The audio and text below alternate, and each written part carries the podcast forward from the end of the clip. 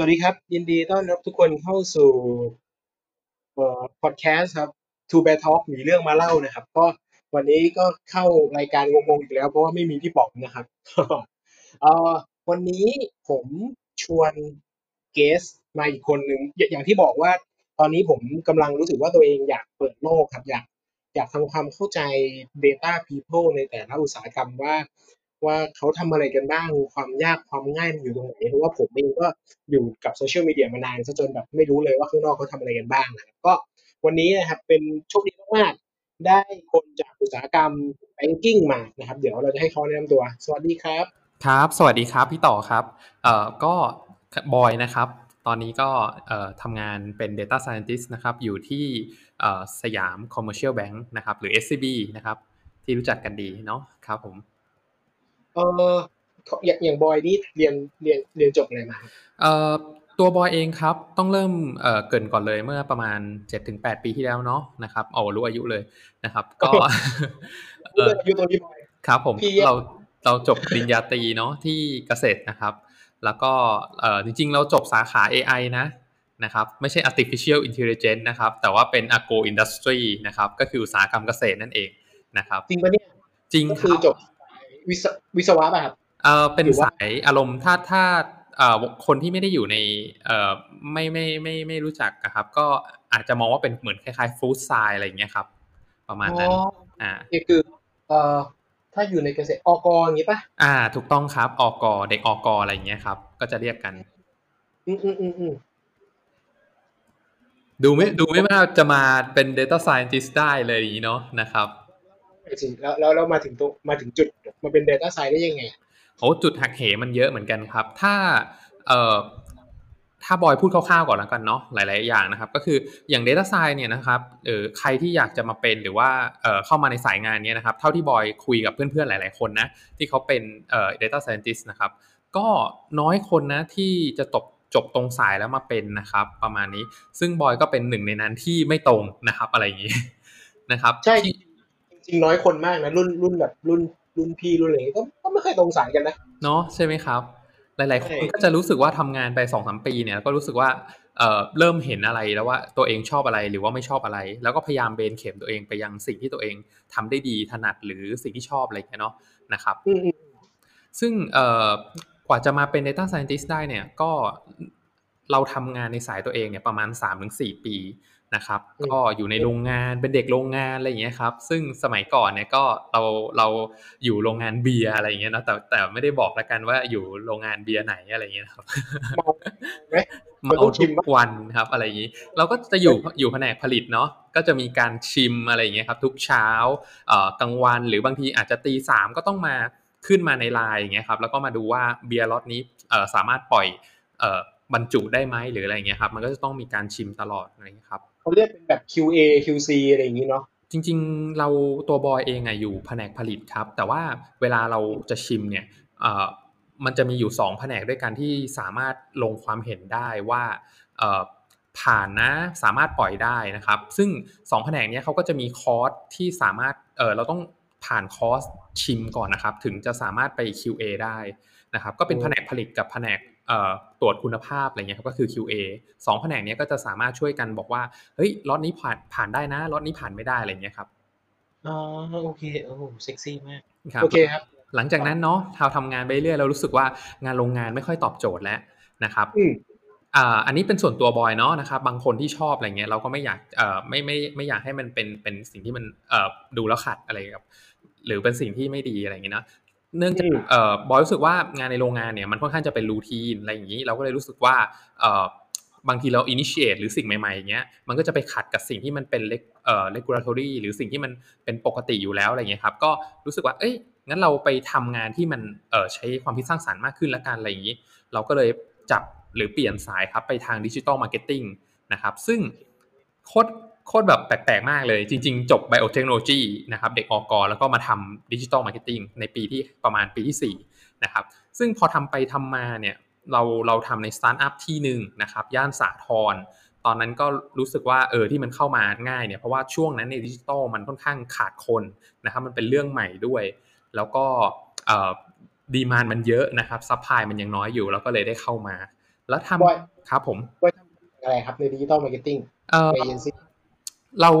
เราได้เข้าไปทำงานในในดิจิตอลเอ่อดิจิตอลเอเจนซี่ที่หนึ่งนะครับอืมแล้วก็เราทำเกี่ยวกับเอ่อตอนนั้นเนี่ยได้ไปทำครบหมดวงจรเลย ตั้งแต่ว่าการเขียนอ๋อคอนเทนต์การเอ่อคุยกับลูกค้า การทำ landing page การวัด ads การเอ่อ optimize ads ทำเว็บไซต์อะไรอย่างเงี้ยครับก็จะทำหมดเลยเอ่ออืมแค่หกเดือนนะเรารู้สึกว่า คือเขาจ้างคนที่แบบเอ่อจาก Facebook มาเลยนะ แล้วก็มาติวให้นู่นนี่นั่น ซึ่งอืมเพราะว่าเขาสเปนเยอะมากจ่ายแอดเยอะมากอะไรอย่างเงี้ยครับแต่หลังหลังจากนั้นเนี่ยเราก็ทำเราก็เปลี่ยนไปอีกที่นึงอะไรเงี้ยเราก็รู้สึกว่าเอ่อพอผ่านไปประมาณเกือบ 2 ปีเนี่ยรู้สึกว่า digital marketing เนี่ยเอ่อเริ่มค่อนข้างที่จะอาจอาจจะตันในตัวของเราเอง หมายถึงว่าในตัวของบอยอะคิดว่าเฮ้ยมันน่าจะมีอะไรที่ที่มันท้าทายหรือ challenge กว่านี้นะ หรือที่เราสามารถทำได้มากกว่านี้ครับ นอกจากเรามานั่ง optimize ads หรือเอ่อเขียน content หรืออะไรพวกเนี้ยครับ เราก็เลยเอ่อตอนนั้นเนี่ยพอเราอยู่กับหน้า Facebook หรือ Google บ่อยๆอย่างเงี้ยครับเราก็จะเห็น ads เนาะเห็น ads ค่อนข้างเยอะ ดันไปเจอ ads ตัวหนึ่งครับ ที่เกี่ยวข้องกับเอ่อ big data engineering นะครับ ซึ่งเออ่า Big Data Engineering เนี่ยครับก็คือ เอ่อเป็นโฆษณาของมหาวิทยาลัยธุรกิจบัณฑิตครับ ซึ่งอ๋ออ่ามหาวิทยาลัยธุรกิจบัณฑิตเนี่ยก็ตอนนั้นเนี่ยเขากำลังเปิดรับสมัครครับนักศึกษาในสาขาเอ่อวิศวกรรมข้อมูลขนาดใหญ่ในรุ่นที่ 3 แล้วบอยก็เลยได้กลายไปเป็นเอ่อนักเอ่อนักเรียนใช่ครับไปเป็นนักศึกษาในรุ่นที่ 3 ของของมหาวิทยาลัยธุรกิจบัณฑิตนะครับ ยุคนั้นคืออาจารย์เอกสิทธิ์ ถูกต้องครับก็เอ่อได้ไปสัมภาษณ์กับเอ่ออาจารย์ดรเอกสิทธิ์นะครับ แล้วก็โอเคก็เลยได้เข้าไปไปศึกษาต่อณตอนนั้นครับบอยมาเส้นทางคล้ายพี่มากเลยอะแต่ว่าจริงจังกว่าหมายถึงว่าพี่อะเป็น engineer ทำงานสายเดินโรงงานอยู่แป๊บหนึ่งเหมือนกันอ่าก็ไปเป็น digital marketing ครับผม อยู่สี่ปี แล้วก็จับพลัดจับผลูมาเป็น Data Analyst โดยที่ไม่ได้เรียน หมายถึงว่าไอ้ฝั่ง Data แหละที่แบบเออบอยจริงจังมากเลยอะชอบชอบ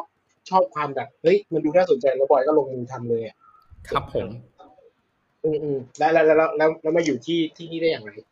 เอ่อเรามาอยู่ที่แบงค์ได้ยังไงใช่ไหมครับ ประมาณนั้นก็คือ ในตอนที่เข้าไปเรียนเนี่ยครับ เราก็เลยเราก็รู้สึกว่าคือเราพยายามอ่าน อ่านเอ่อพวกบทความต่างๆ หรือว่าจะเป็น business เนี้ยจริง ๆ ไม่ได้ไม่ได้อ่านบ่อยนะครับไม่ได้อ่านทุกวัน แต่เรารู้สึกว่าเฮ้ยอย่างน้อยขออ่านสักหน่อยหนึ่งแล้วกันอะไรเงี้ยแล้วก็เราไปเห็นบทความหนึ่งครับที่เกี่ยวข้องกับเอ่อทางด้าน data science หรืออะไรเงี้ยแล้วเริ่มรู้สึกว่าในประเทศไทยเนี่ยเริ่มมีการรับสมัครเข้ามาเยอะมากขึ้นเรื่อยๆ เราเลยเริ่มรู้สึกว่าเอ่อมันจะเหมือนกับดิจิ t a ลมาร์เก็ตติ้งที่เป็นเทรนด์ประมาณว่าเอ่อถ้าเราดูกราฟอะครับความสัมพันธ์ระหว่าง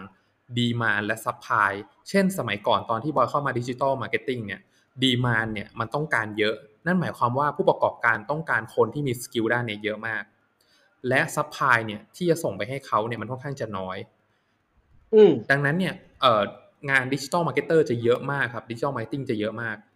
อืมเช่นเดียวกันครับในช่วงที่เอ่อบอยเข้าไปเรียนนะครับบอยรู้สึกว่าเฮ้ยถ้าเราเข้ามาเรียนแล้วเนี่ยเราก็อยากที่จะเอ่อ มีงานทำไปด้วยเลย เราไม่อยากที่จะรอจนเรียนจบก่อนอ๋ออ่าโอเคก็มีนั่งคุยกับเพื่อนครับบอกว่าเฮ้ยงั้นเราเรียนเทอมแรกเนี่ยแล้วเราลองสมัครงานเลยดีกว่า คือเพื่อนบอยเนี่ยเขาก็ได้งานไปก่อนครับ เพราะว่าเขาเองก็มีโดเมนเอ่อ expertise อย่างหนึ่งในเรื่องของการ trading เพราะเขาเป็นเหมือน marketing มาก่อนอยู่ในโบรกเกอร์อะไรอย่างเงี้ยครับ ก็ดูแลพวกเทรดอะไรอย่างเงี้ยครับสายสายการเงินอ่าสายการเงินอะไรอย่างเงี้ยครับ ส่วนตัวบอยเองเนี่ยเราทำดิจิ t a ลมาร์เก็ตติ้งมานะครับเราก็เลยรู้สึกว่าเออเอาโดเมนตรงนี้ละกัน เอาไปใช้กับบริษัทที่หนึ่งซึ่งเขาก็ทำเกี่ยวกับเรื่องของเอ่อ marketing automation อะไรอย่างเงี้ยครับเราก็เลยได้มีโอกาสที่ที่ได้เข้าไปทำงานในที่แรก แต่ยังไม่ใช่แบงค์นะนะครับโอเคครับ แล้วหลังจากนั้นเนี่ยเราก็เลยเอ่อรู้สึกว่าเราอยากไปทำอีกโดเมนหนึ่งหรือเป็นอีกอีกอีก industry หนึ่งเนี้ยครับเราก็เลยได้ย้ายมีโอกาสย้ายไปที่แบงก์ หรือที่ทำงานปัจจุบันนะครับ ประมาณนี้อ่าโอเค ถ้าถ้าถ้าอย่างนั้นถามถามถามหน่อยว่าที่ที่ที่ทำงานปัจจุบันนะครับ ที่แบงก์ตอนเนี้ยเออมันมีทีมเขาเขาพอบอกโครงสร้างได้ไหมว่าข้างในเขาแบ่งทีม Data ยังไง มีทีมเดียวหรือว่า มีกี่ทีมกระจายกันยังไงบ้างอะไรเงี้ยครับ เอ่อในแบงค์นะครับต้องบอกก่อนว่าโครงสร้างเนี่ยมีหลากหลายมากนะครับ แล้วเขาก็เหมือนจะพยายามเอ่อ transformation ตัวเองอยู่ ซึ่งแน่นอนว่าคิดว่าเป็นทุกแบงค์อยู่แล้วที่ที่แข่งขันกันสูงนะครับในอินดัสทรีนี้เอ่อทีนี้เนี่ยในแผนกหรือในส่วนงานที่เป็น Data Analytics หรือ Data Science ที่ที่บอยทำงานกันอยู่เนี่ยนะครับ ก็จะแบ่งออกเป็นระดับตั้งแต่ ตัวบอยเองเนี่ยก็จะเรียกว่าเป็น professional นะครับซึ่งดูชื่ออาจจะดูดูหรูอะไรอย่างนี้นะ แต่จริงๆก็คือเป็น junior level แหละก็คือเพิ่งเข้าไปอะไรอย่างเงี้ยนะครับ ทีนี้เนี่ยหลังจากนั้นเนี่ยเขาก็จะมีตำแหน่งขึ้นมาก็คือ senior นะครับแล้วก็ต่อไปเนี่ยก็จะเป็นตำแหน่งที่เรียกว่า lead นะครับแล้วก็สูงขึ้น lead เนี่ยก็คือตำแหน่ง principal ก็คือจะดูแลภาพรวมและนะครับดูแลน้องๆทุกคนอะไรอย่างเงี้ยครับ แล้วก็ถึงจะเป็นขึ้นไปอีกเป็นโครงสร้างของแบงก์อีกทีหนึ่งเพื่อดูแลกลุ่มที่เกี่ยวกับ Data ที่ไม่ใช่ Data Science เท่านั้นอะไรอย่างเงี้ยครับ แต่ก็มีพวกแบบเอ่อ customer insight นู่นนี่นั่นอะไรอีกครับ ก็จะเป็นระดับ EVP ขึ้นไปนู่นนี่นั่นแหละครับ ก็จะเป็นภาพใหญ่อ่าใช่ครับ แล้วแล้วอย่างนี้ของของบอยครับ ของบอยอยู่ในอยู่ใน product ไหนบอกหมายถึงว่าทำเรื่องการออมทำเรื่อง product ที่มันเป็นแบบแอปพลิเคชันหรือว่าทำอะไรครับ ต้องบอกก่อนนะ คือ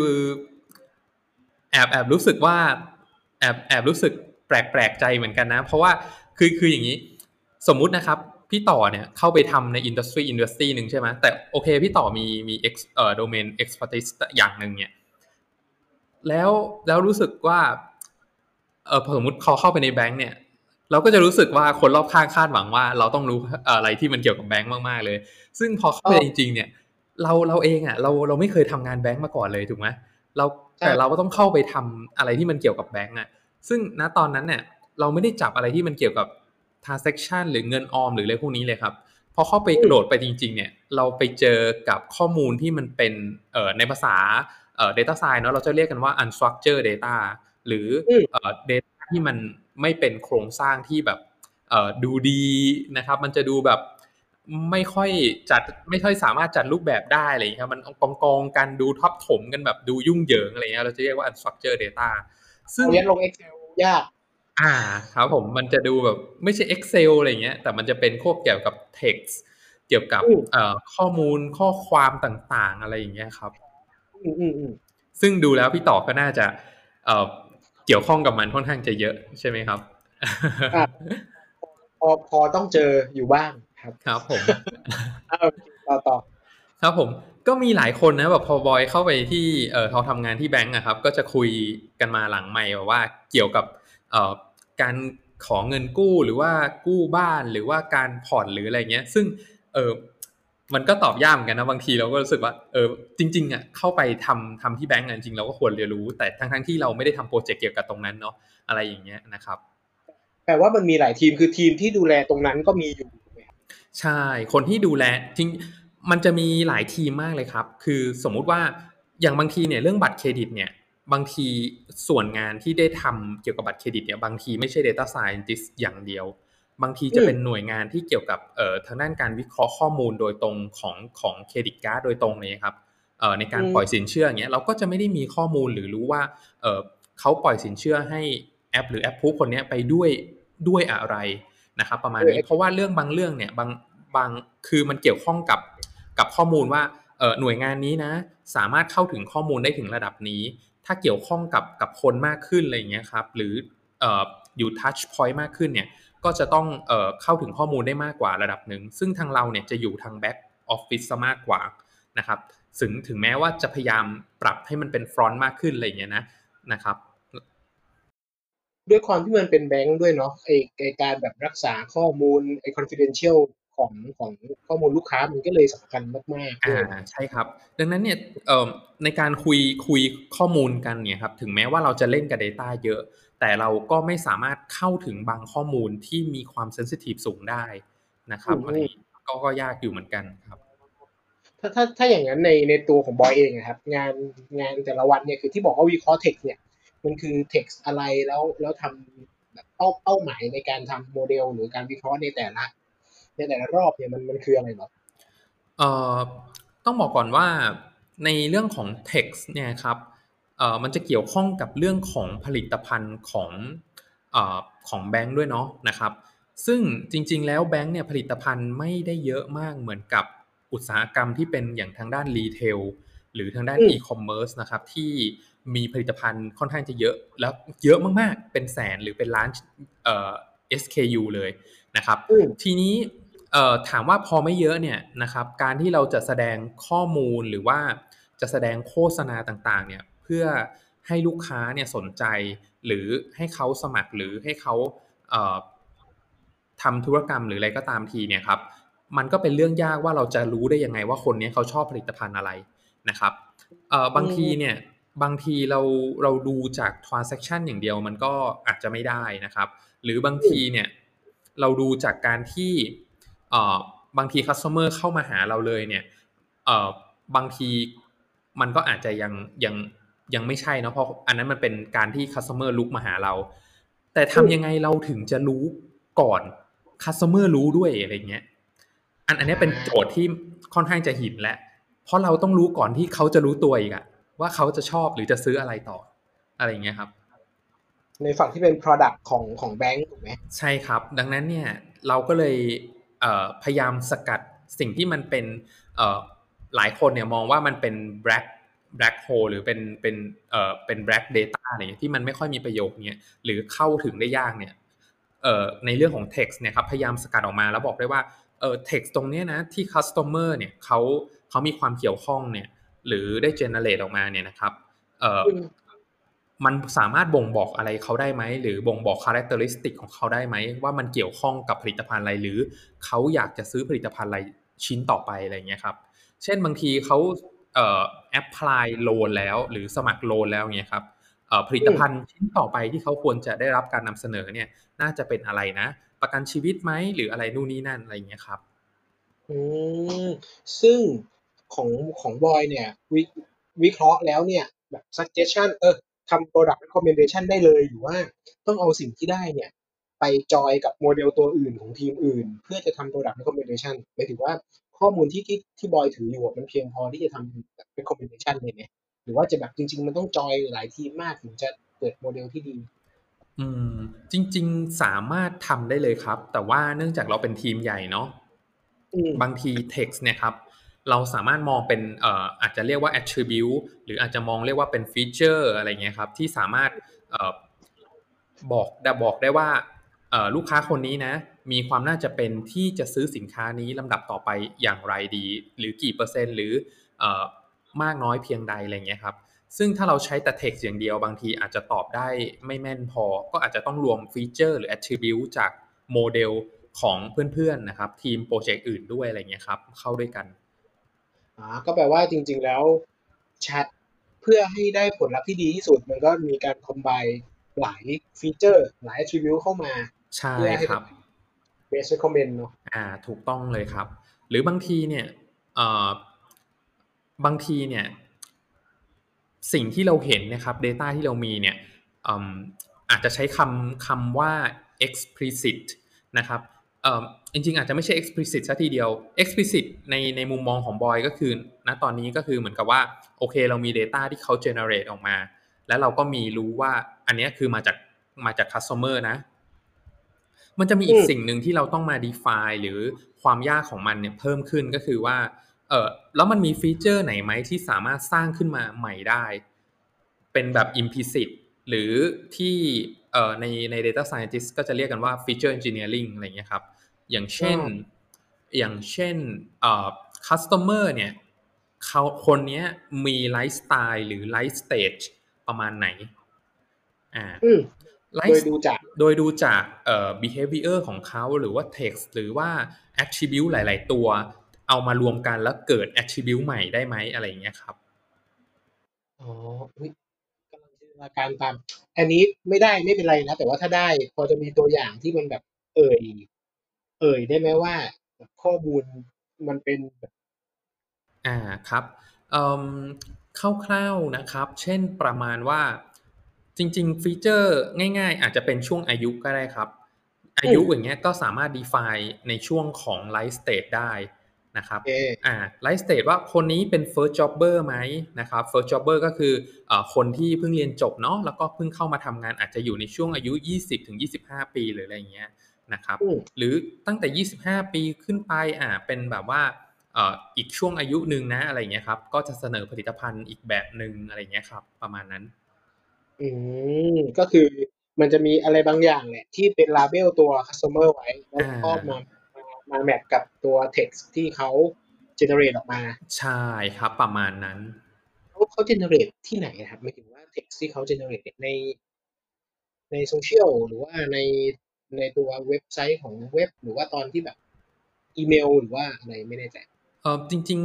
ๆก็มีหลายหลายหลายทางเหมือนกันนะครับ อย่างเช่นแบบว่าเออ channel ที่เอ่อ customer service อะไรอย่างเงี้ยเนาะครับแบบบางทีอืมลูกค้าเนี่ยติดปัญหาอะไรอย่างเงี้ยแล้วก็เอ่อสอบถามปัญหากับทาง customer service อย่างเงี้ยครับ customer service ก็จะมีการเก็บข้อมูลเนาะเพื่อแบบว่าเอ่อปรับปรุงการทำงานให้ดีขึ้นหรืออะไรอย่างเงี้ยครับ ตรงนั้นเนี่ยก็จะเป็นข้อมูลที่บางทีเป็นเป็นเสียงใช่ไหมครับ หรือแบบคุยกับพี่ต่ออย่างเงี้ยก็จะมีการถอดสคริปต์ของเสียงเนี่ยออกมาให้เป็นภาษาเอ่อเป็นเป็น text นะ แล้วเราก็เอา text นั้นมาวิเคราะห์ต่ออะไรอย่างเงี้ยครับ เข้าใจแล้วก็แปลว่า มีความ ถ้าเกิดว่าเป็นเป็นข้อมูลชุดสมมติถ้าเป็นข้อมูลชุดที่เป็นเป็นคุยกับ call center หรือว่าคุยกับ customer service เนี่ยมันก็จะมีความเพนของเขาคือความเจ็บปวดที่เขาโทรมาบอกว่าเขาใช้อะไรไม่ได้เขาต้องการอะไรหรือโทรมาสอบถามเราก็จะเจออินไซต์อะไรบางอย่างอ่าที่เอาไปแบบถูกไหมใช่ถูกต้องครับ อ๋อ โอเคงั้นถ้าถ้าอย่างนั้นพี่ถามแบบคร่าวๆ day to day job ครับ คือบางคนบางคนอาจจะยังไม่รู้ไงว่า day to day job ของการเป็น data scientist เนี่ยมันคืออะไร อยากอยากเล่าให้ฟังว่าแบบ อยากให้บอยเล่าให้ฟังหน่อยว่า day to day job ตื่นเช้ามา ถ้าเป็นวันธรรมดาไม่ได้แบบมีอะไรพิเศษที่ต้อง deadline driven เนี่ยบอยทำอะไรบ้างเอ่อถ้าเราตอนที่อยู่ออฟฟิศนะครับ พอเราไปถึงเนี่ย เราจะประมาณว่าเปิดเช็คเมลก่อนเลย นะครับอ่าพยายามรีบโอเครีบเคลียร์เมลให้เร็วที่สุดนะครับอืมพอเคลียร์เมลได้แล้วเนี่ยครับเราก็มาดูว่า เอ๊ะ งานเมื่อวานเนี่ยเราเสร็จหรือยังเราติดอะไรไหมแล้วเราก็พยายามลองจด list ดูอะไรอย่างเงี้ยครับเพราะว่ามันจะมีการ stand up meeting ทุกเช้าอะไรอย่างเงี้ยอ่าของอืมแต่ละโปรเจกต์อะไรอย่างเงี้ยครับเอ่ออ มมันก็จะมีหลายโปรเจกต์มากเลยนะ พอเราไปอยู่โปรเจกต์ไหนเนี่ยเราก็ต้องไปคุยกับเขาว่า เอ้ยที่ผ่านมาเป็นยังไง เราเสร็จตรงนี้แล้วนะ มีงานใหม่ไหม หรือว่าเรามาคุยกันสิ่งที่บางทีงานตัวนี้ยังไม่เสร็จนะ เราก็ไปช่วยคนอื่นต่อ หรือก็ให้คนอื่นมาช่วยเราต่อหรืออะไรอย่างเงี้ยครับ อืมอืมอืมอ่าโอเคเสร็จแล้วก็อาจจะแบบก่อนกลางวันเนี้ยเราก็แบบเอ่อเช็คเมลอีกรอบนึงนะครับ ทานข้าวตอนบ่ายเช็คเมลอีกทีนึงนะครับ แล้วก็อาจจะแบบมีประชุมนู่นนี่นั่น เวลาไปคุยกับ business อื่น ซึ่งบางทีก็อาจจะแบบเอ่อ มีเขียนโค้ดนู่นนี่นั่นด้วยเนาะแล้วก็แบบว่าเอ่อมีทำ powerpoint อะไรอย่างเงี้ยครับแล้วก็ไปเสนอกับคุยกับ business เอ่อต่างโปรเจกต์หรือว่าเอ่อแผนกอื่นอะไรอย่างเงี้ยครับ แล้วก็กลับบ้านอะไรอย่างเงี้ยครับ สมมุติว่าถ้าให้นับเป็นเปอร์เซ็นต์นะครับ ในครับหนึ่งสัปดาห์ในในตลอดแบบสัปดาห์แล้วกันเป็นได้เขียนโค้ดทำโมเดลสักกี่เปอร์เซ็นต์ครับเอ่อถ้าเขียนโค้ดเนี่ยบอยคิดว่าประมาณเอ่อเจ็ดสิบเปอร์เซ็นเขียนโค้ดนะครับอืมอืมอืม แล้วก็แล้วแหละเอ่อเอ่อต้องจริง ๆ ต้องน่าจะบอกว่าประมาณสักหกสิบแล้วกันเนาะเพราะว่าลืมไปมันมีประชุมด้วยนะครับอันนี้ใช่ประชุมเนี่ยสักประมาณเอ่อยี่สิบเปอร์เซ็นตนะครับ ดูเยอะไหมอืมบอกว่าดูเยอะนะหกสิบยี่สิบเนาะนะครับ แล้วก็อืมอันนี้อาจจะเป็นตัวบอยนะ แต่แต่ว่าบางคนอื่นอาจจะมีการ time management ไม่เหมือนกันอะไรอย่างเงี้ยเนาะแล้วก็อืมประมาณอีกสิบเปอร์เซ็นต์เนี่ยรู้สึกว่าอาจจะเป็นเรื่องของ PowerPoint อะไรอย่างเงี้ยครับ แล้วก็อีกอืมสิบเปอร์เซ็นต์เนี่ยอาจจะเป็นเบ็ดเตล็ดอะไรอย่างเงี้ยนะครับอ่าจริง ๆก็ปกตินะคือจริงที่ถามไม่ใช่อะไร เพราะว่าอยากจะ confirm ว่าการเป็น Data Science ต่อให้เป็น Data Scientist ครับคือที่งานที่จะต้องแบบทำโมเดลเขียนโค้ดเงี้ยแต่ว่ามันมีงานส่วนที่ต้อง communication ทำ present เข้าประชุมอยู่ดี มันมันหลีกหนีไม่ได้เนาะเวลาเราทำงานในองค์กรไม่ว่าที่ไหนก็ตามเนี่ยอ่า ถูกต้องครับอืมใช่ เนี่ยผมมีมีเรื่องขำๆนิดนึงเอ่ออืมตั้งแต่บอยทำงานมานะครับที่ SCB เนี่ยนะครับอืมเอ่อโมเดลที่ได้จับเนี่ย ถ้าตามตามจำนวนเวลาทำงานนะอืมต้องบอกว่าเราได้ทำน้อยมากอืมแทบแบบไม่ถึง10%ด้วยซ้ำของของงานที่ทำอย่างอื่น ซึ่งในการเขียนโค้ดเนี่ย ส่วนใหญ่จะ 90%ไปกับการ prepare data และทำให้ data สะอาดก่อน ยิ่งเป็นมากเทคด้วยเนาะใช่ครับ แปลแปลว่า อันนี้คือก็เป็นสิ่งที่อยากบอก พูดอย่างเงี้ยมีมีหลายคือ คนที่ทำงานเขารู้อยู่แล้วแหละว่าการ prepare data เนี่ยสำคัญแต่ว่าน้องๆ หลายคนที่ยังไม่ได้ทำอะก็จะไม่ค่อยเชื่อว่าพวกพี่จะ prepare อะไรกันนักกันหนา ซึ่งเนี่ยบอย confirm แล้วว่าเนี่ยเมื่อกี้70%เขียนโค้ดแล้วใน70นั้นคือ90%ส่วนใหญ่เป็นแบบ prepare prepare ใช่ data ใน60%ของที่เขียนโค้ดเนี่ย90%เนี่ย คือการทำให้ Data สะอาดนะครับหรือ prepare data ก่อน 10%หรืออาจจะไม่ถึงด้วยซ้ำเนี่ยคือการทำโมเดลขึ้นมาครับผเพมราะว่าถ้าเกิด data มันมันมัน ready มันพร้อมบางทีเราทำโมเดลก็อาจจะไม่ได้นานมาก ถูกต้องใช่ครับ ถูกต้องเลยอืมงั้นงั้นถามหน่อยพอดีเลยเข้าเรื่อง preparation data เนี่ยถามเลยแล้วกันว่า challenge ของจริง ๆ ตอนแรกจะถามว่า data bank เพียงแต่ว่าของบอยอาจจะไม่ใช่ ไม่ใช่แบงค์ทั้งหมดแล้วกัน เอาเป็นว่า challenge ของ data ในชุดที่บอยทำเนี่ยมันมันมี challenge อะไรอยู่บ้างแบบความยากที่มันแบบอ่าทรมานทรกรรมเหลือเกินอะไรเงี้ยครับอ๋อ คือเนื่องจากเนื่องจากทำในในเรื่องของ text นะครับ แล้วก็ text เนี่ยเอ่อมันคือการสอนคอมพิวเตอร์อะครับ ให้เขาเข้าใจภาษามนุษย์นะครับอืมดังนั้นเอ่อ challenge ของมันเนี่ยคือการที่เราทำไงก็ได้ครับ ต้องสอนคอมพิวเตอร์ให้เขาเข้าใจภาษามนุษย์ให้ได้เนี่ยอืมแล้วก็สิ่งที่ยากเนี่ยคือการที่เอ่อเรามี label น้อยมากครับ label ในที่เนี้ย label ในที่เนี้ยคือการที่บอกว่า เช่นคำว่าฉันกินข้าวอย่างเงี้ยอืมคำถ้าถ้าในเรื่องของจะถามว่าเซนในเรื่องของโปรเจกต์สมมุตินะครับเอ่อ sentiment analysis sentiment analysis คือการบอกมีโมเดลสักตัวหนึ่งแล้วก็บอกแล้วก็ เออเราส่งข้อความเนี่ยไปหาคอมพิวเตอร์แล้วให้คอมพิวเตอร์บอกเราหน่อยซิว่า ข้อความตัวเนี้ยเป็นบวกเป็นลบหรือว่าเป็นกลางหรือเป็นอะไรก็ได้ หรือให้คะแนนมาหน่อยซิว่ามันควรเป็นกี่คะแนนอืมทีนี้เนี่ยครับ เรามีเลเบลน้อยมากครับ ที่บอกว่าเอ่อข้อความนี้ฉันกินข้าวเนี่ย มันควรจะเป็นบวก positive ไหมหรือมันควรจะเป็นลบอืมหรืออืมเอ่อข้อมูลที่มันเปลี่ยนไปตามโดเมนอย่างเงี้ยครับ เอาข้อมูลคำว่าผลไม้ที่ชื่อว่าลำไยกับข้อมูลเอ่อ text ที่มีคำว่าลำไยใน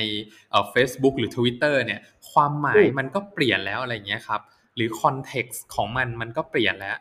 มันไม่มีใครมาเลเบลว่าอ๋ออันเนี้ยนะเอ่อมันลบนะอะไรอย่างเงี้ยซึ่งบางทีเนี่ยเอ่อมันก็เป็นเรื่อง challenge มากๆ เพราะว่าเราต้องใช้เวลาเอ่อในการเลเบลมันด้วยมือเอง นะครับ จริงจริงๆเนี่ยตอนที่ตอนที่เราเรียนอะเขาจะบอกว่าสิ่งที่ยากที่สุดของการทำ Data คือมันไม่มี Data เนาะถูกครับเพราะถูกว่าไม่มี Data ก็ส่วนหนึ่ง แต่ถ้าจะทำโมเดลอะการไม่มี Data ที่ Label แล้วเนี่ย ก็เป็นความทรมานอีกอย่างหนึ่งเหมือนกัน ใช่ครับโอ้โหโหดร้ายมากครับ แล้วก็อันเนี้ยเป็นแค่เลเบลในเรื่องของเอ่อ การสอนคอมพิวเตอร์เนาะให้เขารู้ว่าข้อความเนี้ยเป็นบวกเป็นลบ มันก็มีอืม challenge เพิ่มเติมอีกครับในการที่จะให้เอ่อโมเดลเนี่ยหรือคอมพิวเตอร์เนี่ยมีอัลกอริทึมที่ฉลาดในการแยกแยะได้มากขึ้น คืออืมตัวของเทคภาษาไทยเนี่ยครับมันมีสิ่งที่เรียกว่าอย่างเช่น part of speech part of speech คือหน้าที่ของของของคำต่างๆครับว่าเออมันเขาตัวเขาเนี่ยมีหน้าที่อะไร เช่นอืมคำว่าฉันเนี่ย ก็เป็นประธานก็จะเป็นรูปแบบของ subject หรืออะไรอย่างเงี้ยครับแล้วก็คำว่าเอ่อกินก็เป็น verb เราก็ต้องมานั่งแท็กอย่างเงี้ยครับเพิ่มเติมต่อ หรือบางทีเนี่ยมันก็จะมีเรื่องของเขาเรียกว่าเอ่อ name entity recognition name entity recognition ก็คือการระบุว่าคำคำนั้นนะครับ เป็นคำเฉพาะไหมมีหน้าที่ไหมอะไรอย่างเงี้ยครับ เช่นเขาเห็นคำว่าเอ่อการรถไฟแห่งประเทศไทย ถ้าเราไม่ค่ะบอกว่าการรถไฟแห่งประเทศไทยเนี่ยคือคำคำเดียว คือคำเฉพาะว่ามันคือสถานที่นะ หรือว่าคือ organize หรืออะไรสักอย่างหนึ่งเนี่ย บางทีเวลาเอาไปเข้าโมเดล หรือไปทำ p process นะครับโอ้ตัดเละเทะเลยนะครับ หรือว่าเอ่อเอาไปใช้งานได้ยากมากอะไรเงี้ยครับอืมเจที่ที่เมื่อเมื่อช่วงก่อนที่ที่บริษัทพี่ที่ทำกันคือพยายามแยกช้างสะพานหัวช้างเบียร์ช้างอย่างเงี้ยออกจากกันช้างเพียบเลย อันอันนี้สมมุติว่าถ้าใครอยากจะศึกษาที่ฟังอยู่ที่อยากศึกษาต่อเรื่องทางการทำ text เนี่ยไอศัพท์มันก็คือ natural language processing เนาะอ่าถูกต้องครับประมวลผลภาษาธรรมชาติใช่ไหมใช่ครับผม ซึ่งซึ่งภาษาไทยเนี่ยเป็นหนึ่งในภาษาที่ยากที่สุดในโลกหมายถึงอ่าว่า one of the เอ่อ hardest challenge เลยนะครับ ประมาณนั้นแบบมันไม่มีแกรมมาอะไรเหมือนภาษาอังกฤษเนาะใช่ครับพูดง่ายๆก็คือมันไม่เว้นวรรค แล้วไม่รู้ว่ามันจบประโยคตรงไหนด้วย ไม่มี full stop ไม่มี full stop ครับ อยากไม่มีเขียนแบบไหนก็อยากเขียน ใช่ มันเป็นภาษาที่โหดร้ายมาก ใครสนใจเรื่องนี้เดี๋ยว จะหาคนมาคุยด้วยนะครับอ่าเพราะว่าเรื่องเซสยาวเลยชั่นต่อไปเนาะอะไรอย่างนี้ยครับ เดี๋ยวรอฟังเลย แล้วแล้วแล้วถ้างั้นอันนี้อันนี้คือชาเลนจ์แหละ คือการการเจอกับ text ภาษาไทยถูกไหมครับ ผมแล้วงั้นความสนุกล่ะ ความสนุกที่ที่บอยได้ทำแบบ Data ชุดนี้มันคืออะไร ความมันมึงความสนุกบอยคิดว่ามันคือสิ่งที่น้อยคนเนี่ยจะจะได้มีโอกาสทำและเราอ่าพอพอได้ทำเนี่ย เรารู้สึกว่าเอ่อมันไม่มันไม่ได้เขียนโค้ดอย่างเดียวนะ มันมีทั้งศาสตร์และศิลป์มันต้องเอ่อคุยกับหลาย ๆ ฝ่าย คุยว่ากับหลายแผนกว่าเอ่อคนที่เขาเห็นข้อความนี้บ่อย ๆ หรือบางทีคุยกับ call center เนี่ย แล้วเขาเขาเขาให้เลเบลได้ไหมหรือบางแผนกให้เลเบลได้ไหมแทนคนที่ เอา Data มาใช้อย่างเงี้ย บางทีเรา Data มาใช้เนี่ยบางทีมันอาจจะ bias เกินไปหรือเปล่า bias ในที่นี้หมายความว่า คือคือเราไม่เห็น Data นั้นเฉพาะ หรือเราไม่ได้เล่น Data นั้นเฉพาะ แต่คนหน้างานที่เขาเห็นบ่อยๆอะเขาจะทราบเอ่อ characteristic ของ Data ได้ดีกว่าเรานะครับ ก็คือก็คือคนที่เป็นโดเมนเนาะใช่ครับ อืมอืมอืมแปลแปลว่าความความสนุกของบอยในการทำ Data ชุดนี้คือการได้พยายามทำความเข้าใจที่มาที่ไป ของ Data ความได้เห็นความจริงอะไรบางอย่างที่ Data มันบอกอ่าถูกครับ พอเราค่อยๆสกัดมันออกมาครับ เราเราเราจะเห็นแบบเหมือนแสงสว่างเลยนะ มันเหมือนแสงสว่างที่ปลายอุโมงค์จริงๆอะแบบว่าเฮ้ยคนนี้มันเป็นอย่างนี้หรอ หรือ customer เป็นแบบนี้หรอคือรู้สึกว้าวมากอะคือไม่เคยเห็นในมุมของของ unstructure แบบนี้มาก่อน แล้วเพราะว่าก่อนที่จะไปเล่น unstructured data ครับ ทุกคนเนี่ยก็จะเล่นกับ structure data ที่รู้สึกว่าเอ่อผ่อนคลายกว่ารู้สึกว่าอย่างเช่นเล่น iris data set ที่เป็นแบบเอ่อทำนายดอกไม้ว่า Iris เป็นพันธุ์อะไรอะไรเงี้ยครับาหรือแบบใครว่าไททานิกอย่างเงี้ย เราก็จะอ่าคุ้นๆกันเนาะครับผมอ่าอ่าโอเคอ่าโอเค อยากให้บอยได้มาแบบลองเล่นข้อมูลที่ไว้ใสมากเลยบอยน่าจะมันมากเลยจริง โหมีโอกาสน่าสนใจมากครับ แบบเผื่อเอามาทำเป็นรีเสิร์ชอย่างนี้ด้วยๆใช่มันสนุกมากบอยเอ่มถ้าอย่างนั้นถามถามอีกสักข้อนึงเมื่อกี้พอบอยบอยพูดถึงโดเมนพอดีคือ เทปก่อน เอ้ยเทปไว้แก่เอ่อ EP ก่อน EP ก่อนได้คุยกับน้องหญิงจากวงในน้องหญิงบอกว่าความสนุกของน้องหญิงคือโดเมนหมายถึงว่า การได้เห็น Data อาหารอะไรอย่างเงี้ยแล้วอ่าบอกคิด ว่าโดเมนเนี่ยมันจำเป็นไหมสำคัญมากไหมในการเป็น Data Scientist เอ่อบอยคิดว่าคิดว่าจำเป็นระดับหนึ่งครับ แต่ว่าเวลาเปลี่ยนงานทุกครั้งอะไรเงี้ยเอ่อบางทีเนี่ยเราเราได้ความรู้เนี่ยเอาไป apply ได้ แต่มันไม่ได้ร้อยเปอร์เซ็นต์หรอกครับ ทุกๆ ครั้งอืมเวลาเราเปลี่ยนงานเนี่ยเราก็ต้องไปเรียนรู้หน้างานใหม่ทุกครั้งนะครับ อ๋อเพราะว่าเพราะว่าของบอยเนี่ยเป็น Project Base ถูกไหมอ่าหมายถึงว่าถูกต้องครับโป รเจกต์นี้ก็เป็น Data แบบหนึ่งอีกโปรเจกต์นึงก็เป็น Data แบบหนึ่งอ่าใช่ครับ เหนื่อยไหมในการที่ต้องทำความเข้าใจมันแบบหลายๆรเอ่อบอค่อนข้างค่อนข้างค่อนข้างเหนื่อยเหมือนกันนะ เหนื่อยเหมือนกันอืมครับ เพราะว่าอย่างตอนนี้เราก็จะมีการทำเกี่ยวกับเอ่อวิเคราะห์ข้อมูลบน ก็ยังเป็น unstructured data นะ คือทำทำบนอย่างเช่นแบบว่า วิเคราะห์โฟล์การเอ่อคนที่อยู่ในใน แอปพลิเคชันของเราอะไรเงี้ยครับ ก็จะเป็นเรื่องที่แบบค่อนข้าง challenge มาก ๆ เลย เพราะว่า Data มันเยอะมากครับ คนคนหนึ่งเนี่ยเอ่อเวลาเราสมมุตินะ เราเล่นเกม ROV อ่า ไม่แน่พี่ต่อเล่นไหมครับ ไม่ได้เล่นครับ แต่ว่าไม่ได้เล่นแล้ว ตอนนี้ติด PS4 สมมุติเราเปิดแอปแอปหนึ่งแล้วกันครับ แล้วก็ในแอปแอปนั้นสมมติเป็นแอปเกมอะเราก็จะเปิดเลือกตัวละครนู่นนี่นั่นไป หรือเปิดไปหน้านู้นหน้านี้อะไรอย่างเงี้ยครับเอ่อ การการเปิดโฟล์ต่างๆ พวกเนี้ยมันก็จะสามารถวิเคราะห์เอ่อข้อมูลของลูกค้าได้ ซึ่งการวิเคราะห์โฟล์ในการที่เขาเดินทางจากหน้าหนึ่งไปยังอีกหน้าหนึ่งเนี่ยอืมอืมมันก็คล้ายๆกับการที่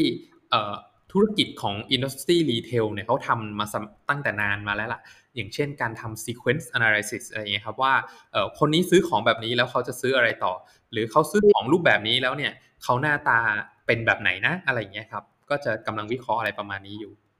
ซึ่งมันเป็น behavior data บางทีก็จะแบบมีความหลากหลายแล้วก็ซับซ้อนหน่อยเนาะใช่ครับ ก็ก็ค่อนข้างสนุกมากเลย มันก็เป็นแล้วชาก็เลนจ์อย่างหนึ่งนะ เพราะว่าหลายคนเนี่ยบางทีบอกว่าอาจจะไม่มี Data มากนะให้เล่นก็เลยรู้สึกอาจจะไม่สนุก แต่บางทีเนี่ยมันก็เป็นเพนฟูเหมือนกันในการที่เอ่อเรามี Data เยอะเกินไปจนจนบางทีเนี่ย ก็อ่าก็เล่นกับมันได้ยากโอ้ เจอ data จนงงอะคือครับผม ขยะเยอะเกินอะตังค์เยอะเกินอะไรอย่างเงี้ยครับโอเค ถ้าอย่างนั้นถามความยากกับความยากในการเป็น data scientist ในมุมของบอย ในมุมของบอยบอยรู้สึกว่าสิ่งที่ยากเนี่ยคือการที่เอ่อเราต้องเอาใจ business ครับ แล้วก็ต้องมี res- เอ่อต้องพยายามอัปเดต research บ่อยๆ รวมถึงการ การเขียนโค้ดให้คล่องมากขึ้น และไม่ใช่การเขียนโค้ดที่คล่องอย่างเดียวเอ่อมันควรจะเป็น practical ด้วยอะครับอ๋อเอ๊ะคำว่าอ่าน research นี่คืออ่านเปเปอร์ใหม่ๆแบบวิธีการใหม่ๆ อะไรอย่างนี้ใช่ไหมใช่ครับถูกต้องเลยตามบน Facebook บอยเห็นบอยแบบอ่าน paper อยู่ทีเหมือนกันเห็นอยู่ก็จะมีอยู่เรื่อยๆครับ เพราะบางทีเอ่อบาง method เนี้ยบางทีมันก็ใช้ได้กับ กับงานงานหนึ่งสักพักหนึ่งงานหนึ่งจบแล้วเราขึ้นงานใหม่ เราก็ต้องหาวิธีใหม่ ๆ มามาแก้ปัญหาเพิ่มอะไรเงี้ยครับโอเคแปลว่า แปลว่าการเป็น data scientist ความยากข้อหนึ่งก็คือต้องเป็นคนที่แบบคืองานงานประจำมันก็ยากอยู่แล้วนะแล้วก็แต่ว่ายังต้องเป็นคนที่เรียนรู้เรื่องยากขึ้นไปอีกอยู่ตลอดเวลาครับผมเรียนรู้อะไรอย่างนี้เนาะใช่ไหมใช่ครับ แล้วเรื่อง Research เนี่ยเออมันอัปเดตกันเยอะมากเลยนะในในมุมมองของ Computer Science Computer Engineer หรือว่าเอ่อ Machine Learning อะไรอย่างเงี้ยครับ เอ่ออมแล้วก็ความยากเนี่ยบอยว่า challenge very challenge มากๆเลยเนี่ยคือ คือการที่ทำผลงานเสร็จแล้วเนี่ย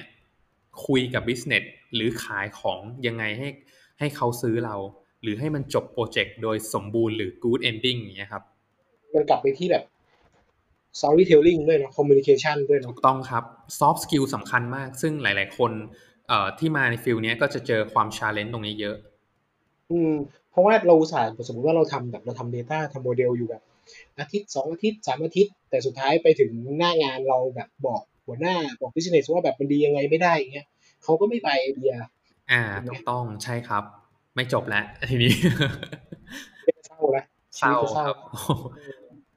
โอเคโอ้เจ๋งมาก โอเค เรื่องงานคงประมาณนี้เอามาถามเรื่อง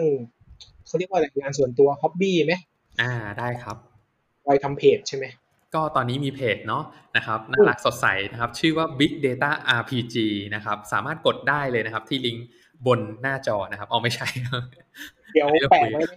เดี๋ยวแปะไว้ให้ในในแคปชั่นตอนโพสต์อ่า ขอบพระคุณครับทำมาเอ้ยเหตุผลที่ทำก่อนเหตุผลที่ทำคอนเซ็ปต์มันเป็นยังไงจริง ๆ ต้องบอกว่าสมัยก่อนเนี่ย เราไม่ได้คิดว่าเราจะทำเกี่ยวกับทั้งเรื่องของ Data เลยนะอืม เมื่อก่อนเนี่ย Big Data RPG เกิดขึ้นมาเพราะว่าในสมัยก่อนที่จะเรียนด้วยซ้ำนะอ๋อเหรอ ใช่ เพราะตอนนั้นเนี่ยก่อนที่เราจะเข้าเรียนปอโท เนี่ย คือเราทำดิจิ t a ลมาร์เก็ตติ้งแล้วเราก็รู้สึกว่าเราทำจนเอ่อณตอนนั้นเนี่ยเอ่อเราเราแทบเราเรามีความรู้สึกว่าเราน่าจะเป็นอันดับเอ่อต้นๆของเมืองไทยแล้วที่ที่เราชำนาญเรื่อง Facebook เราก็เลยรู้สึกว่าเราเราอยากทำเพจตัวเนี้ยแล้วก็ คุยเกี่ยวกับเรื่องดิจิ t a ลมาร์เก็ตติ้งหรือว่าอ๋อเออเราแชร์ข้อมูลที่เกี่ยวกับ Facebook อะไรอย่างเงี้ยครับว่ามันทำงานยังไงมีการปรับ ad ยังไงทำคอนเทนต์อะไรยังไงนะครับอืมจนพอเราทำงานไปได้สักพักหนึ่งเนี่ยเออเป็นโทษครับพอเราเนี่ยเออได้เข้าเรียนอ่าได้เข้าเรียนปอโทเนี่ย เราก็เลยไม่ค่อยว่างแล้วอ๋อโอเคโอเคภารกิจมันเยอะภารกิจมันเยอะมาก แล้วเราก็เลยแบบว่าเฮ้ย พอไม่ว่างเนี่ยเราก็เลยทำเปลี่ยนคอนเทนต์ดีกว่า เราจากดิจิ t a ลมาร์เก็ตติ้งเนี่ยไปเป็นทางด้านของเอ่อ data มากขึ้น big big data หรือว่าเป็นทางด้าน data science มากขึ้นอะไรอย่างเงี้ยครับเป็นสิ่งที่เราเรียนแล้วก็อนาคตของเรามากขึ้น เพราะเรานี่เราเราหายไปเลยนะ เพราะว่าตั้งแต่เราจับ Data Science เนี่ยเราไม่ได้ไปอยู่ใน industry ที่เป็น Marketing หรือว่าเป็น Consult เลยทำให้อืม knowledge ตรงเนี้ยเรารู้สึกว่าเราสูญไปมากเลย แต่จริงๆก็อยากจะอยากจะกลับมาแชร์มากเลยนะ แล้วก็ตอนนี้เราก็กำลังจะ กำลังกำลังจะเอ่อเก็บ Certify นะครับเป็น Certificate ทางด้านเอ่อ Facebook นะครับ Marketing อะไรเงี้ย ซึ่งสมัยก่อนเนี่ยไอ Certificate ของของ Facebook Marketing เนี่ย จะบอกว่าค่าสอบแพงมาก เราเลยไม่ได้มีโอกาสที่จะไปสอบตอนนั้นเนี่ย สมัยนั้นเนี่ยเอ่ออยู่ที่เจ็ดร้อยดอลลาร์ต่อการสอบหนึ่งครั้งดอลลาร์ก็เจ็ดร้อยนะโคตรแพงแพงมากครับ ซึ่งสมัยนั้นเนี่ย เรายังไม่มีเงินจ่ายค่าเทอมเลยอะ่ะ แล้วเราให้มาจ่ายตรงเนี้ยคือแบบ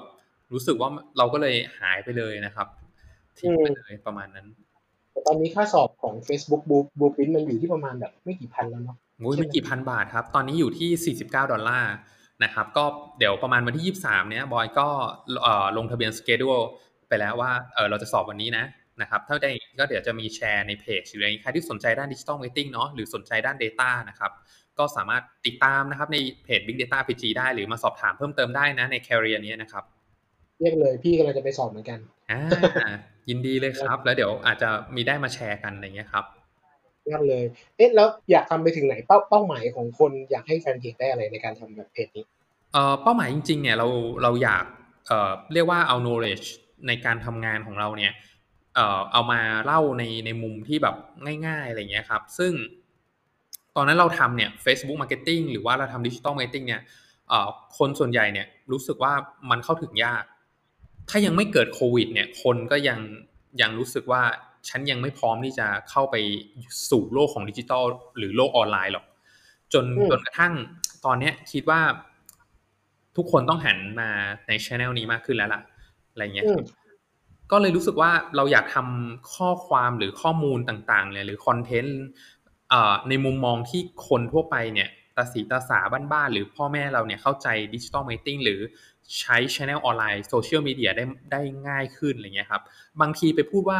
อ๋อเนี่ยนะ วัดเอ่อจะขายของเนี่ยเราจะวัด performance matrix ยังไงดี อ๋อ เนี่ยเธอไปวัดตัวของ conversion rate ดี หรือ acquisition cost เท่าไหร่ว่ามัน เอ่อ อะไรวะ มันพูดอะไร มันก็ไม่ใช่ มันก็จะงงแบบว่า หรือ เอ่อ reach กับ impression หรืออะไรเงี้ย ก็ มันก็เป็นศัพท์ที่อะงงแล้วถ้าคนที่ไม่ได้เข้ามาใน digital marketing อะไรเงี้ยครับอืมก็แปลว่าเพจก็จะมิกมิกกันเนาะทั้ง Data แล้วก็ Digital Marketing เพราะว่าเป็นโดเมนของที่บอยอยากสื่อสารทั้งคู่อย่างนี้ใช่ไหมใช่ แต่ตอนนี้มันจะประมาณ 90%นะไปทางด้านเอ่อ data scientist ไปทางด้าน machine learning ไปทางด้าน NLP นะครับสิ่งสิ่งที่พี่ชอบมากในเพจเบสของบอย Big Data RPG คือ คือการเปรียบเทียบ เปรียบเทียบแคเรียผ่านในด้านนี้เป็นแบบ เป็นตะลุยด่านเนี่ยตามชื่อเออเออเวลาเห็นสไลด์บอยเวลาไปแชร์คือบอยจะเป็นตัวร็อกกึ่งกึ่งร็อกแมนใช่ไหมอ่าใช่ครับค่อยๆตะลุยด่านแบบ ด่านในการเรียน programming ด่านในการเรียนรุ่นนี้นั่นซึ่งเออว่าพี่พี่รู้สึกว่ามันใช่ตรงที่แบบ คนที่ทำสายเนี้ยมันคือการตะลุยด่านไปเรื่อยๆอะแล้วก็เจอบอสใหม่ๆเรื่อยๆ เจอบอสทุกวัน ใช่ครับ เราจะรู้สึกว่าล็อกแมนเนี่ยเมื่อไหร่มันจะจบสักที เพราะมันไม่จบนะ มันก็ยังไม่จบภาคหนึ่งไปแล้วสองมาแล้วในจนภาคสิบเอ็ดแล้วมันก็ยังไม่จบอะไรอย่างเงี้ยครับเพราะว่ามันจะมีบอสใหม่ๆ มาให้เราท้าทายเรื่อยๆ อ่า ถูกต้องครับ ในขณะที่บอสรายวันก็มีไม่ได้เอ้ยเออศัตรูรายวันที่เข้ามา ก็มีอยู่อะไรอย่างเงี้ยใช่แม้กระทั่งศัตรูรายวันก็อาจจะทำให้ล็อกแมนเนี่ยเออเสียชีวิตในระหว่างทางได้อะไรเงี้ยครับประมาทใช่ไหมใช่ครับดีชอบชอบ concept จะคอยติดตามนะครับ ขอบพระคุณครับผม โอเค เพื่อเพื่อไม่ให้มันนานเกินไปตอนนี้สี่สิบกว่านาทีแล้ว จะได้แบบเออฝากให้บอยฝากกันเรารู้แล้วว่าตอนนี้แบบบอยทำงานแบบไหนความยากความง่ายคืออะไรทำเพจทำไมฝากถึงน้องๆน้องได้เลยเนาะหรือน้องหรือคนที่อยากเปลี่ยนสายมาทำงาน Data Scientist อะไรกันหรือทำงาน Data ก็ได้ครับ ว่าแบบบอยอยากบอกอะไรเขาบ้างเออสำหรับน้องๆนะครับที่สนใจในเรื่องของ Data นะครับ แล้วก็ชอบใน หลงไหลในใน Data Science นะครับ ก็อยากฝากในเรื่องของ 3 ส่วนครับ ที่ต้องทำความเข้าใจกับเขามากๆนะครับ ก็คือเรื่องของฝึกการเขียนโค้ดนะครับ 1 ฝึกการเขียนโค้ดเนาะสนะครับคือฝึกในเรื่องของคณิตศาสตร์ให้ให้ชำนาญนิดนึงนะในเรื่องของคณิตศาสตร์นะมี stat นะครับ statistic เนาะเอาเป็นแบบเบสิกก็ได้นะครับ แล้วก็เป็นเรื่องของ linear algebra นะครับ หรือว่า พิชคณิตเชิงเส้นเนาะนะครับ ตรงนี้เอาให้แม่นๆนะครับ ก็คือพวก matrix พวกเอ่ออะไรพวกนี้แหละนะครับ แล้วก็อันที่สามครับ คือฝึกในเรื่องของเอ่อ storytelling หรือ soft skill นะครับ ก็คือควรจะมีไว้ ซึ่ง soft skill มันไม่ได้เหมาะกับการที่จะมาเป็น data science เดียวนะ แต่สามารถเอาไป apply กับอาชีพอื่นได้นะครับ มีติดตัวไว้สามอันนี้ดีมากนะครับอย่างอย่างอย่างบอยบอยจากสามอันเนี้ยแบบบอยเริ่มเรียนจากอะไรก่อนอะเอ่อสามอันเนี้ยจริง ๆแล้วครับ ทุกๆวันเราสามารถฝึกสิ่งอันที่สามก่อนได้เลย นั่นก็คือ soft skill นะครับเอ่อไม่ว่าจะเป็นการเรียนครับก็คือเราอ่านเนี่ยบางทีอ่านหนังสือเนี่ย ถ้าอ่านจนสามารถอธิบายให้คนอื่นเข้าใจได้เนี่ย นั่นคือเรารู้จริงนะครับ แล้วเราเราเราเราเข้าเอ่อหมายถึงว่าเราอธิบายให้คนอื่นเข้าใจแล้วเนี่ย ยังทำให้คนอื่นสนุกได้ด้วยอีก อันนี้เริ่มได้ soft skill เพิ่มแล้วนะครับ อันต่อมาเนี่ยนะครับก็คือเรื่องของคณิตศาสตร์ ซึ่งจริงเนี่ยน้องๆเนี่ยเรียนมาตั้งแต่อนุบาลแล้วล่ะ แต่บางทีก็อาจจะเจอแบบบางคนเนี่ยรู้สึกว่าเกลียดคณิตศาสตร์ เพราะบางทีอาจจะเจออาจารย์ เจออาจารย์ที่สอนแล้วให้ความรู้สึกที่ไม่อยากเรียนต่ออย่างเงี้ย ก็จริง ๆ บางทีก็อย่าพึ่งท้อแล้วกันถ้าสมมติชอบจริงๆนะเราก็ต้องสู้ถูกไหมแล้วก็ผ่านไปได้ อาจจะพยายามหาอาจารย์ที่สอนแล้วเรารู้สึกสนุก เอาเริ่มก่อนเริ่มจากสนุกก่อน เพราะถ้าไม่ผ่านคำว่าสนุกเนี่ย มันไปต่อไม่ได้จริง จริง เพราะว่าจริงๆเนี่ยถ้าถ้าถ้าหาความสนุกในพวกนี้ไม่เจอ มันจะกลายเป็นจ็อบที่ทรมานเลยนะถูกต้องแล้วมันชีวิตเราอะครับ มันมันไม่ได้ยืนยาวมากเนาะนะครับ ไม่ได้ยาวเหมือนต้นไม้ คืออยู่กับสิ่งที่สนุกดีกว่าครับ ใช่คือคือสุดท้ายถ้าไม่สนุกกับเรื่องพวกนี้ก็ก็ไม่ค่อยแนะนำใช่ แล้วทำเงินได้ด้วยนะ อะไรอืมอืมเห็นด้วยครับโอเคมีมีอะไรอีกไหมมีอะไรอยากอยากเอ่อจะมีอันนึงนะครับ ก็คืออย่างเช่นบางคนเนี่ยเขาบอกว่าเฮ้ยต้องมีเอ่อ business domain แต่แต่บอยคิดว่าจริงๆอาจจะยังไม่ต้องมี business domain ก็ได้ครับ ในที่นี้เนี่ย business domain เดี๋ยวไปเริ่มจากงานอื่น ๆก็ได้นะครับอืมโอเค บอยก็จะเป็นอีกมุมหนึ่งเนาะรู้สึกว่าพื้นฐานสแตทกับโปรแกรมมิ่งได้แล้วก็เดี๋ยวค่อยๆครับผมส่วนการเขียนโค้ดเนี่ย งูงูไปปลาไปก่อนก็ได้ครับ แล้วทนอยู่กับมันสักพักหนึ่งครับ แล้วต่อไปเนี่ยมันก็ก็จะยากขึ้นเรื่อยๆครับอ๋อไม่ใช่ คือต่อไปเนี่ยก็จะรู้สึกว่าเออมันเริ่มเริ่มชินนะครับ ประมาณนี้คือการเขียนโค้ดเนี่ย บางบางคนถ้าไม่ชอบก็ไม่ชอบเลยนะ แต่มันต้องทนไปสักระยะหนึ่งอะ อืม เพราะว่าจริง ๆ โค้ดมันมีหลายเลเวลเนาะคือเขียนพอให้ผ่าน เขียนให้ดี เขียนให้มันลีน เขียนให้มันอะไรอย่างนี้เนาะใช่ครับ ไม่มีใครเกิดมาแล้วเขียนโค้ดแบบโอ้โหเทพเลยทำเกมได้ทันทีหรือว่าทำแอปพลิเคชันได้ ทุกคนก็เริ่มจาก1บวก1เท่ากับ 2 ก่อนเรียนรู้ไปทีละตัวอะไรอย่างเงี้ยครับ แต่เขามาจากการเอ่อ consistency เนาะนะครับ ก็คือทำซ้ำๆซ้ำๆบ่อยๆครับ เดี๋ยวก็จะชินเอง learning from by heart นะครับ ยืนยันว่าโค้ดเป็น skill เนาะ skill คือฝึกได้ ถูกต้องครับ อืมโอเควิวันนี้วันนี้สนุกมากเลยเพิ่งดูอะไรใหม่ๆเยอะเลยอะบอยโอ้ยินดีมากเลยครับพี่ต่อคุณมากๆ เดี๋ยวจะ เดี๋ยวจะเอ่อถ้ามีอะไรน่าสนใจอัปเดตเดี๋ยวจะไปขอรบกวนมาสัมภาษณ์อีกทีหนึ่งโอ้ยินดีเลยครับพี่ แล้วพี่ต่อไปสอบวันไหนครับเนี่ยเอ่อยังไม่ยังไม่ยังไม่ได้สมัครเลยครับกำลัง คือจริงๆรู้แล้วว่ามันออกแบบไหนก็เลยคิดว่าจะเตรียมตัวนิดนึง เพราะว่าก็ห่างมาจากการทำ Facebook มานานแล้วเหมือนคืออยู่กับโซเชียลมีเดียนะ แต่ว่าไม่ได้อยู่กับความความอัลกอริทึมมันอะอยู่กับ Data มันมากกว่าอะไรเงี้ยเตรียมตัวใหม่นิดนึงครับผม ก็เดี๋ยวถ้าผ่านก็จะเอามาอวดให้ทุกคนดู อ่า อย่ารอเลยครับโอเคก็สำหรับวันนี้ขอบคุณบอยมากๆนะครับ ครับ ผมขอบพระคุณพี่ต่อมากครับ ฝากทุกคนไปติดตามเพจ Big Data RPG ได้นะครับ ก็ไปกดก็ได้เดี๋ยวแปะไว้ให้บนบนแคปชั่นที่โพสต์นี้นะครับครับ และมีเรื่องมาเล่านะครับใช่ขอฝากอนุญาตฝากมีเรื่องมาเล่านะก็เป็นพอดแคสต์ของสำหรับคนที่มาฟังเพราะเพราะบอยนะครับฟังจากเพจ Data Big Data RPG นะครับก็ฝากติดตามเพจมีเรื่องมาเล่านะครับ facebook.com slash two bear talk ครับสอง b e a r s แล้วก็ talk ครับเป็นเป็นการทำเพจเพจ และพอดแคสต์ระหว่างผมเองนะครับต่อทำ Data กับพี่ป๋อมที่ทำ UX นะครับก็จะเล่าสลับสลับแบบนี้แหละ Data บ้างดีไซน์บ้าง UX บ้างครับก็หวังเรียนรู้ไปด้วยกันเพราะว่าเพราะว่าทั้งเราทั้งพี่ป๋องเองก็ยังเรียนรู้อยู่เรื่อยๆนะครับ ครับผม ก็สำหรับวันนี้ขอบคุณบอยบ้างนะครับครับผมขอบคุณมากครับ ผมพี่ต่อแล้วเจอกันใหม่ครับ สวัสดีครับ สวัสดีครับ